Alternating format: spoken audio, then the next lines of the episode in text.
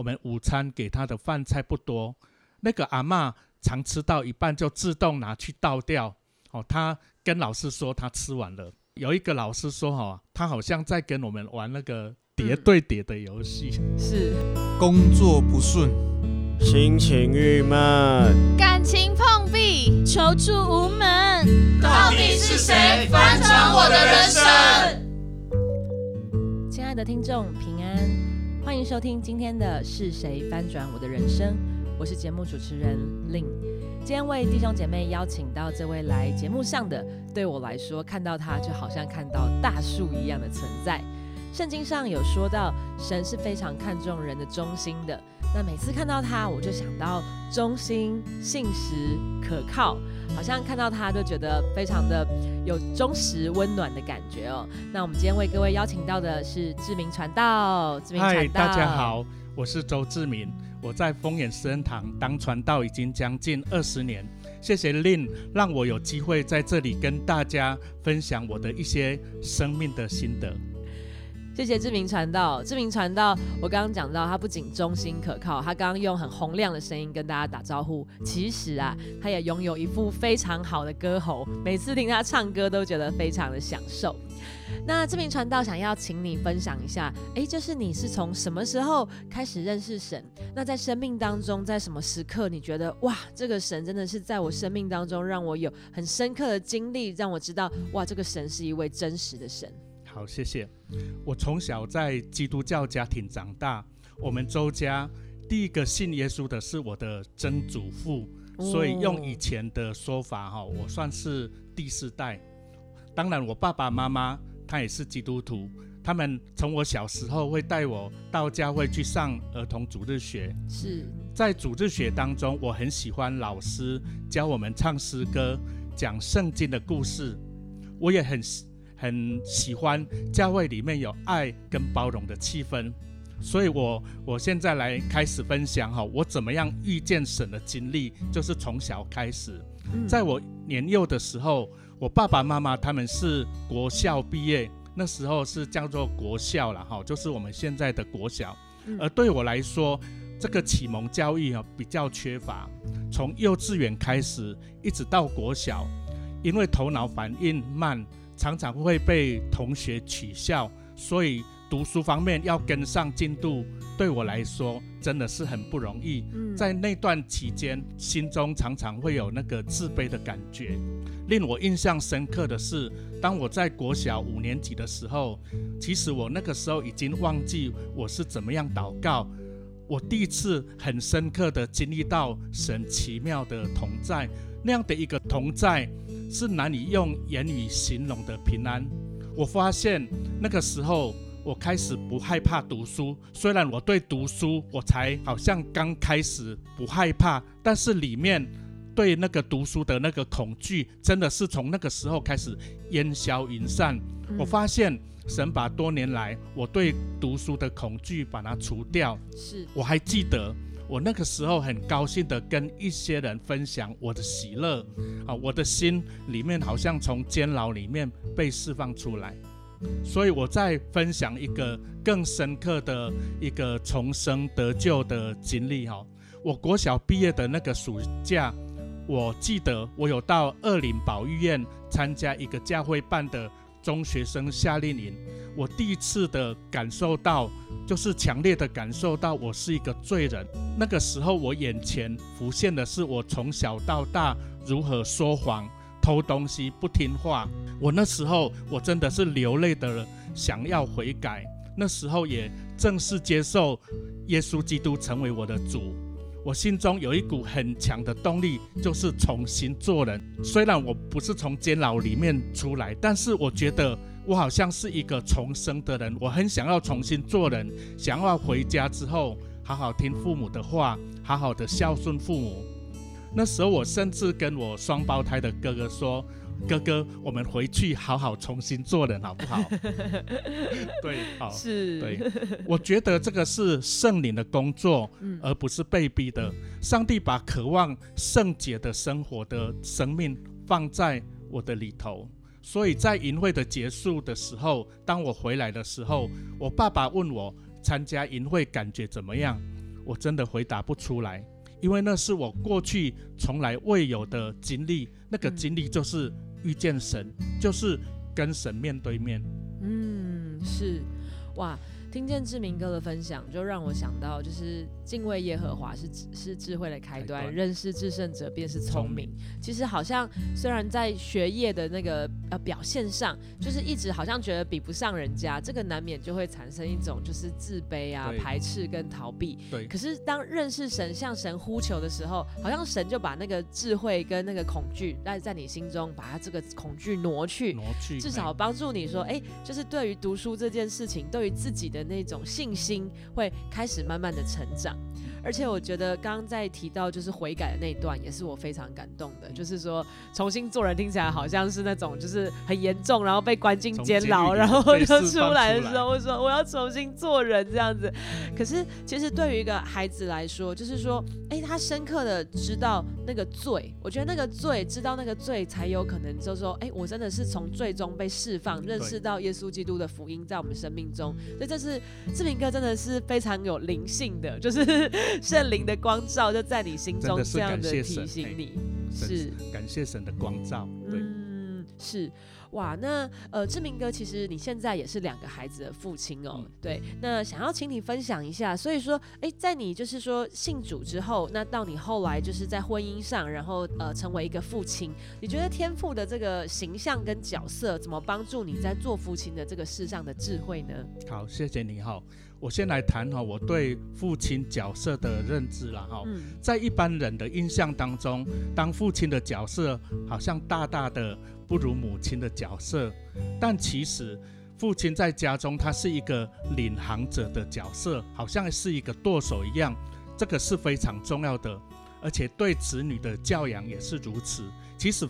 母亲的角色应该是帮助父亲把家庭带到合神心意的方向，这是我对父亲角色的认知。刚刚有谈到天赋的爱，我们会想到圣经里面浪子回头的故事。其实最直接的就是面对不听劝的孩子，我们应该要怎么办？也就是当我们在面对。孩子成长的过程当中，我们常常提醒他们这样做是对，或者是说这样做是不对。但是当他们执意要往不对的方向，或者是他们认为对的方向去做，我们是要继续责备他，要限制他，甚至有一些父母我知道会恐吓他们。到底是要怎么做呢？其实这个对父母来说是很头痛。伤脑筋的问题是，其实我的做法很简单的答案就是，夫妻要常常为孩子祷告和祝福。在圣经里面有提到说，儿女是耶和华所赐的产业，所怀的胎是他所给的赏赐。既然是主的产业，就是主的事业，就一定要祷告，就一定要向主求智慧。好像所罗门往向主求智慧一样，当神把以色列百姓交给他，他觉得说他需要智慧，不然他怎么样管理上帝的那么多的百姓呢？嗯，所以我觉得夫妻的祷告很重要。我每天清早一起床就要先跟妻子一起祷告，好为我们自己祷告，也为孩子。祷告也为一些问题来祷告。我发现，在祷告当中，主他就会常常在教养孩子上面为我们开道路，让我们知道孩子现在面对什么样的困境，要怎么样去帮助他。甚至有一些神，他就会自己来为他们来开道路。这样，对。所以呢，我再分享一个故事，就是。我的一个孩子，他刚升上国中的时候，我先说了哈，我的孩子哈，一男一女，哦，一个已经大学毕业了，一个明年才大学毕业。嗯，好，当我的一个孩子刚升上国中的时候，他对人生真的是大开眼界，特别是在那个阶段，从国小到国中的那个阶段，其实是很大的开广他的视野，所以他有机会接触到一个。打球的中心，而且在那里付上合理的费用，他就可以在那里待一整天。哦，事实上那个地方哈也不是坏地方。哦，他可以在那边打球、读书，哦，可以做其他的正当的活动，也可以促进青少年的身心健康。但是问题是哪里？问题是因为有这样的一个好的地方，他的生活作息就受到影响，而且发现他也渐渐的远离哈爱他的主。是我们父母哦哦那时候会劝告他，但是那时候少年的心哦被迷惑，就是听不进去，怎么办呢？就像刚刚讲的，我们那时候就常常为他祷告，所以不久之后就发生了一件事情，他跟另外一个同伴在这个打球的中心就出了一些问题，好像哦弄到什么设备，好像怎么样惹动教练的怒气。后来他自己也吓到了，后来我就去送礼哈，跟教练赔不是。孩子后来他自己也说，上帝在对他说话，他感受到他自己被上帝管教，所以后来呢，他又重新回到正常的生活作息。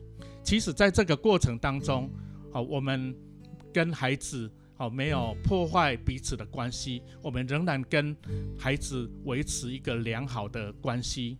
虽然那时候孩子他被迷惑，他当时候听不进去我们的宣告，我们在祷告当中就把孩子跟孩子的情况交托给主，好像我们要将忧虑卸给神一样，我们就常常为孩子来祷告祝福。真的就看到上帝的工作在孩子的身上，在我们想不到的时候，孩子就很奇妙的回转。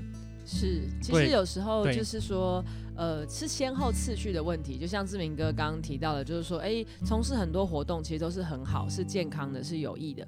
那只是说，哎，在如果在忙碌于各式各样自己想要做的事情，就像嗯看小说啊，或者看电视啊等等一些东西，不是不好，里面一定都有一些好的东西。但是如果连看三天三夜，或者是就是说把把那个喜欢的东西，好像当成自己生命的主要事物的时候，那那个先后次序就会呃忘了，就是。哎，我们需要回到神的面前安静，需要回到神的面前，对，去寻找哎，神在我们生命当中的那个计划、那个脚步要怎么往前走？哎，是。还有，我再分享一个故事了哈，也是发生在儿子的身上哈。曾经哈，儿子在国小的阶段哈，有一天他晚上来找我，他很直接的告诉我说他很无聊。孩子小时候都很直接说，爸爸我很无聊。嗯，是。那时候我告诉他说：“你可以去看圣经啊。”后来他就很无趣的，他就离开了。然后后来我发现哈，我意识到我这样做哈不对啊。我发现我怎么越来越像一个表面的这样的一个宗教人士啊。嗯。哦，我在想说，儿子他会怎么说？是因为他真的需要父亲来陪伴他。我那时候我就警觉到，我需要停下我。手中的工作，后来我就去找他，我就开始讲圣经的故事给他听。因为我刚才跟他说你去看圣经嘛，所以我就要陪伴他。那时候女儿也在旁边跟着一起听嘛。嗯，其实我不只是用讲的，我也是用演的，并且跟他们有有那种热烈的这样的互动，好像儿童主日学老师一样。而且在家中哦，可以更活泼、弹性的。讲故事哇，他们听到之后，他们就笑哈哈的，他们对圣经哦就越来越有兴趣哦。例如说，讲到先知以利亚在某一个地方，他进了一个洞，我在房间当中，我就找一个一个桌子哈，找一个空间躲到那个桌下的一个小空间，好像好像以利亚躲到一个洞一样哦。他们就觉得说哇，圣经怎么那么的有趣？其实我在讲圣经的时候，我拿的那个圣经哦，是我们大人用的和合本，是算蛮蛮厚的。它里面只有少许的的黑白的插图，而且大部分都是厚厚的那个文字。其实对一般国小阶段的小朋友来说，他们应该对这种的厚厚的圣经应该是没有兴趣吧？哈，可能他们会。比较喜欢有彩色的插图，而且不要有文字太多的书圣经哈。有一天哦，就是那几天我都讲故事。有一天的早晨，我看到孩子们的房间哦，他们的灯哦是亮着。我以为他们前一天睡觉的时候忘记关灯。后来我进去查看，原来是儿子他把我的圣经拿去，他躲在棉被里。看看到底圣经里面有什么东西，有什么宝贝哈，是感觉上哦，他好像看得津津有味一样。我发现哈，当我这几天的这样的陪伴哦，他对圣经产生了兴趣。虽然圣经的插图不多哈，又是黑白的，可是他越看哦，越看得乐此不疲。所以我真的是发现哈，真的是陪伴孩子可以帮助他成长，而且他在这个过程当中，他因为有父亲的陪伴。他也会感受到那种安全感，而且他在这个过程当中，我们的那个亲子的关系就更加的美好。哇，对我觉得志明传道分享一个很重要的事情哦，就是说。我们常常希望孩子能够明白真理，然后我们就是会对孩子，也许就是有一些要求。可是那个要求的背后，其实是需要父母亲很多的去陪伴他，对，把我们自己真实对信仰的一些故事，或者是把我们自己真实在信仰里面的体会，也分享让他知道，然后也让他感受到我们自己读圣经的时候看到的那个有趣的部分，看到的那个自己体会到的部分，告诉他，他才会感觉到说，哎，这个东西是。真的不是一堆道理，在书上的一堆道理跟文字，很真实的一个哦呈现。当然，亲子之间那样的一个有趣的呈现哦，就是让他能够对上帝的话、对圣经，他会渴慕神的话，这样是。那志明传道的另外一个身份呢？其实志明传道他长期就是非常的关心长辈，然后也在日照中心就是做长辈服务的工作。那每次我看到长辈看到你都非常的开心，那而且你都会很有元气的跟他们打招呼，然后你的生命也影响了很多长辈。那想要请志明传道来分享一下，哎，你在日照中心陪伴长辈的过程，有没有什么让你印象深刻的故事？有很多哈，我先来分享哈。我现在是在传爱日照中心。服务失能失智的长辈哦，因为现在哈台湾是高龄化的社会哦，许多的家庭因为子女他们因为要上班哦，或者是有些人要上课哈，他们不放心家中的长辈长期待在家里面，一方面是怕他们整天看电视很无聊，然后也怕他们在家中发生危险，或者是他们的生活作息不正常。该喝水的不喝水，该吃饭的不吃饭，该睡觉的时间不睡觉，这个会对整个家庭产生很大的困扰。嗯，所以这些长辈可能有失能的，有失智的，而且我们知道一个人上了年纪之后，身体会渐渐退化，所以对这些长辈来说，他们的子女会想办法要有人来。照顾他们的长辈，当他们自己没有办法去照顾的时候，他们会想办法。其中的一个选项就是把他们的长辈阿公阿妈带来日照中心，好像上学一样，早上来上课，傍晚就回家。好，好，就是这样嘛，哈。比较担心长辈一个人在家发生意外啊。对，哈，因为这是在台湾是很多家庭都会发生的问题，哈。我来分享一个。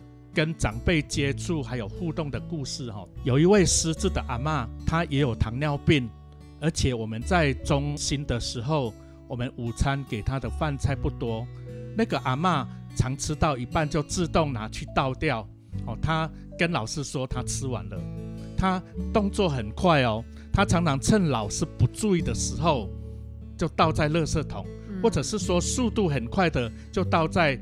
厨余盒这方面哦，他们真的是蛮聪明、蛮机灵的哈。就是那个阿妈了哈。后来我们老师哈，有一个老师说哈，他好像在跟我们玩那个叠对叠的游戏。是，对，所以我们都要很谨慎哦。我们不小心的时候，那个饭菜就没有了。他就说吃完了，而他的媳妇吩咐我们哦，要让阿妈把菜吃完，但是。对我们来说真的是很难。后来我们就放弃这个叠对叠的游戏，就让他他想吃多少就多少。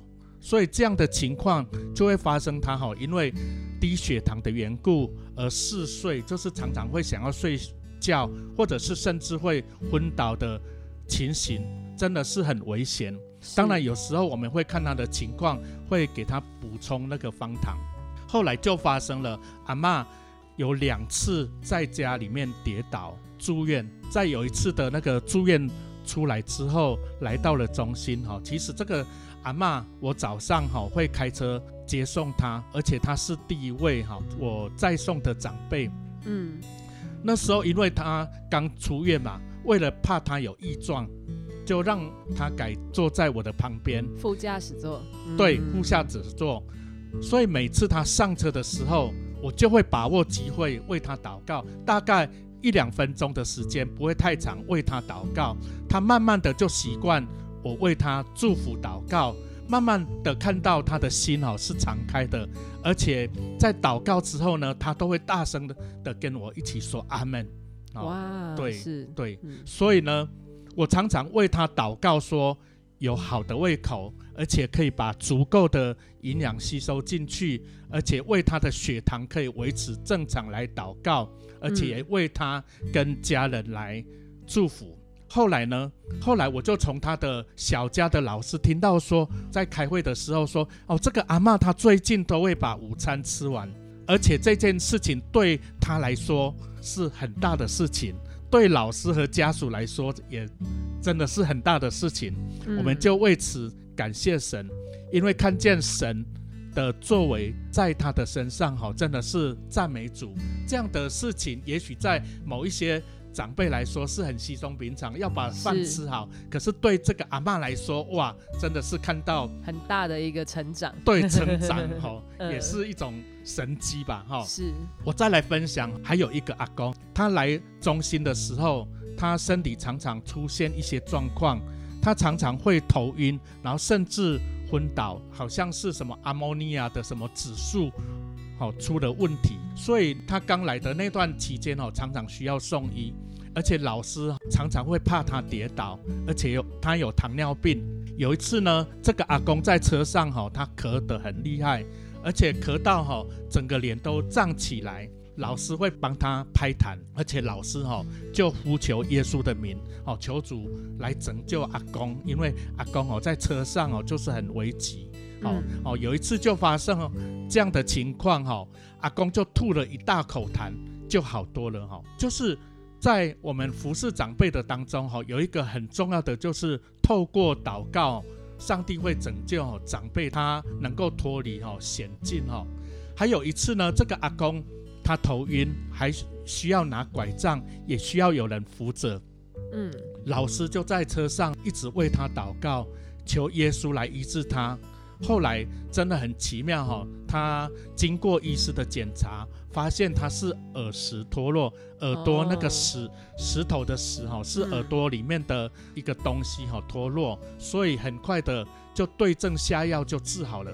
从那个时候，这个阿公他也不再头晕，也不再吐了，真的是是感谢神的引导跟帮助。而且在这段期间呢，这个阿公他在车上学会了感谢上帝，而且他也学会了感谢他的妻子，感谢他的儿女们，他也会感谢中心的，哎，就是我们日照中心的护理师跟老师们，看到他的生命哦。在改变，他以前不是这样的，他以前都是大男人主义哦。听说他在家中都是匹配狗哈，后来他真的开始改变了，他的改变让他的妻子哈、真的是不知所措。以前他常常对他的太太哈、大吼大叫，哦，那时候妻子对他的评语说啊，做昂阿伯，这细郎的后啊，哦，细郎都买啊，就是嗯就是觉得那个先生对他哈、对他很不好。嗯，但是后来这个阿公他生命开始改变之后，他对妻子讲话很温柔，而且会逗妻子开心。是，他的妻子哈、因为不习惯他的改变，哇，他的改变的呢是个形容就是太闪太亮了哈、哦，那个他的妻子哈、因为不能适应阿公变得这么的温柔，曾经哈、把东西摔在地上哦，阿公竟然轻声的对他说：“哇，物件摔歹歪紧哦，各位的有啊，哇。”变得很温柔的一个阿公，对他的妻子来说，变得很温柔的一个先生。好像不是自己的先生一样，，对，好像好像从里到外开始哈、很大幅度的改变。嗯，阿公他也因为好笑容满面，有一次那个妻子摸他的额头说，不知道他是不是生病了，就是他的先生已经很很大的改变，跟以前的这个先生哦哦完全不一样。嗯，阿门，嗯阿门哈。阿公后来在中心哈、他开始哈、学会会协助其他的长辈，好，他可能会端碗盘到水槽，会协助一些人。而且后来他常常为其他的长辈，因为老师有有教他祷告嘛，他也为其他的长辈来祷告。为什么他会祷告？因为他自己去经历到向上帝祷告功效很大。哇，他常常哦用很逗趣的讲到说，哇，兄弟哈，听我的祈祷哈，好我免钱，都搞我医都医疗都免钱啊，你哈，对他亲自经历到哈，跟上帝祷告的功效很大。而且他也会问老师哈有什么需要，问长辈有什么需要，他都很乐意在祷告当中哈去纪念其他的长辈跟老师的需要。你知道吗？后来发生一个神机，你知道他的失智本来是中度，嗯，后来在做一些鉴定的时候，竟然他变为中度，哇，这个是一个很大的的神迹，而且。透过应该是说透过科学哈来印证他的失智从中度变为轻度，嗯，你说奇怪不奇怪？其实应该是说你说奇妙不奇妙？是，我想这个阿公哈，他这样的一个改变哈，真的是不是靠人自己去修的哈？因为我们常说我们的本性难移嘛，对，是上帝亲自在他的身上做的。上帝把新的生命放在这个阿公的里头，就好像耶稣他曾经回答一个法利赛人说：“我实实在在的告诉你，人若不重生，就不能见神的国。”从阿公身上看到，阿公是一个重生得救的一个人。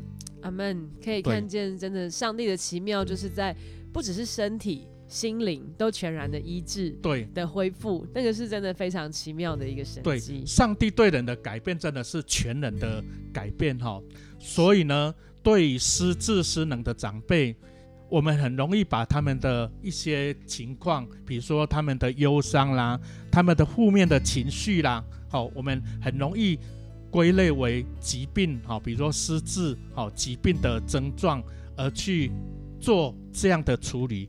可是很容易去忽略他们心中，他们很需要爱，他们需要平安，他们需要喜乐。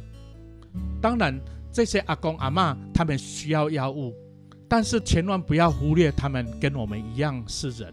当然，有时候我们会用一些适当的方式去转移他们的注意力，可是他们需要家人、亲朋好友的爱，需要许多人的关注、接纳。哦，他们需要了解跟支持，他们更需要上帝的爱，因为上帝乃是爱的根源，他是创造人的主，哈，也是最大的医生。所以，当我们面对这些长辈失智失能的长辈，甚至一般的长辈，我们最实际的做法就是，平常我们一有机会就为他们祷告，而且。带他们祷告，而且教他们祷告，真的他们会学习祷告的。只要我们恒切的祷告，就常常会有奇妙的事情在他们身上发生。而且你会发现，当你常常为他们祷告，很多奇妙的事情就会不断的出现，也就是见证就会不断的出现。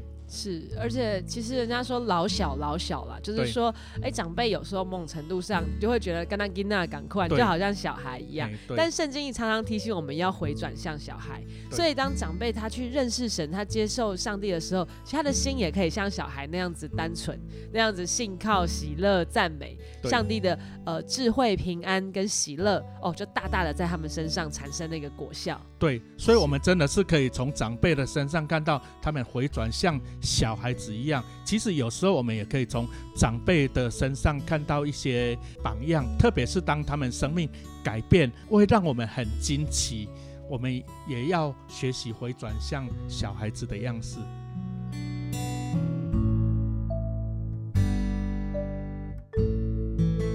哇，从刚刚志明传道的分享哦，真的是可以感觉到志明哥对人的那种热忱。只要认识一个人，就很想迫不及待的把这个这么美好、这么真实的上帝介绍给他们，然后也看见他们生命当中的一个改变。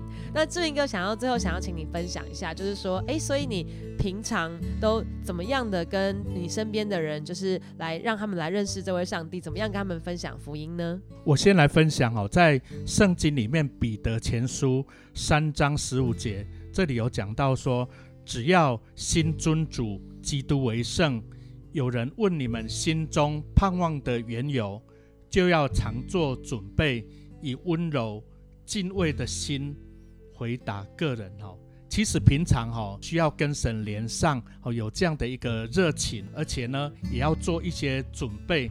当时候到的时候，我们就可以把我们的生命、我们的心得。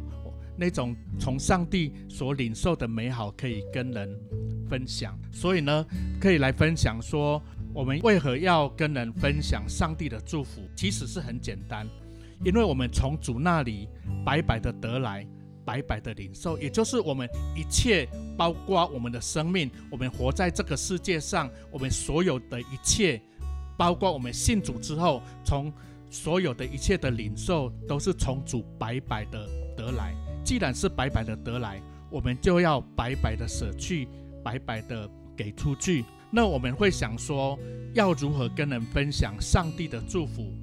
我觉得有一个关键就是把握机会。好，因为机会也是神所给的。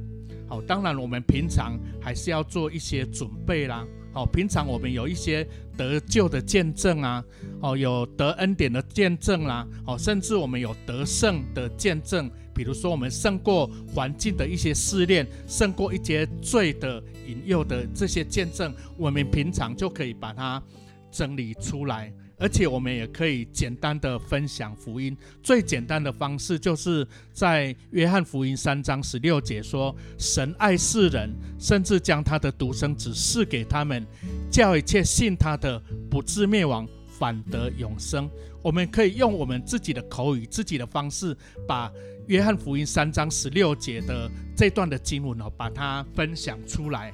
好，平常我们就好好的预备见证跟福音的分享。当时候到的时候，我们就可以把它分享出来。哈，其实我有一些见证的一些资料哈，我有放在脸书。可能有一些见证是近期的啊，如果比较久的话，可能要去找一下。哦，你可以在脸书打关键字 C H O U。一二零零，C H O U 一二零零，你就可以看到这些年来哈很多我写的一些文章哈，真的是欢迎参观好指教，是。谢谢志明传道今天跟我们分享，你在生命当中，就是我觉得看到志明传道的生命是一个尊主伟大，然后忠心敬畏神的生命。然后从你一开始分享到，诶，从以前的没有自信，但是我其实听到，相信呃弟兄姐妹们从刚刚的这整个分享当中，诶，你会听到。上帝真的是不断的把那个智慧、启示、话语加给他。当他就是敬畏神，把上帝摆在首位的时候，不管是他在父亲的角色上，不管是他在职场的位置上面，呃，主你都给他这么这样子的一个智慧，都给他这样的一个话语，使他就知道那个要为他们祝福的话语就会从他口中来涌流出来。对，嘿，谢谢你哈，谢谢你让我这样的机会哈，真的是好，常常祷告，真的是敬畏神，神真的是常常会把一些。感动一些话语会给你哈，当我们面对的一些人的需要的时候，好神也会把好他的智慧给我们，让我们有适当的话语，甚至有适当的方式可以去帮助人。这样是祝福今天收听的弟兄姐妹。当你寻求神的时候，神的智慧、神的祝福、神的喜乐、神的平安就大大领到你。今天的节目就到这边，拜拜，拜拜，谢谢大家。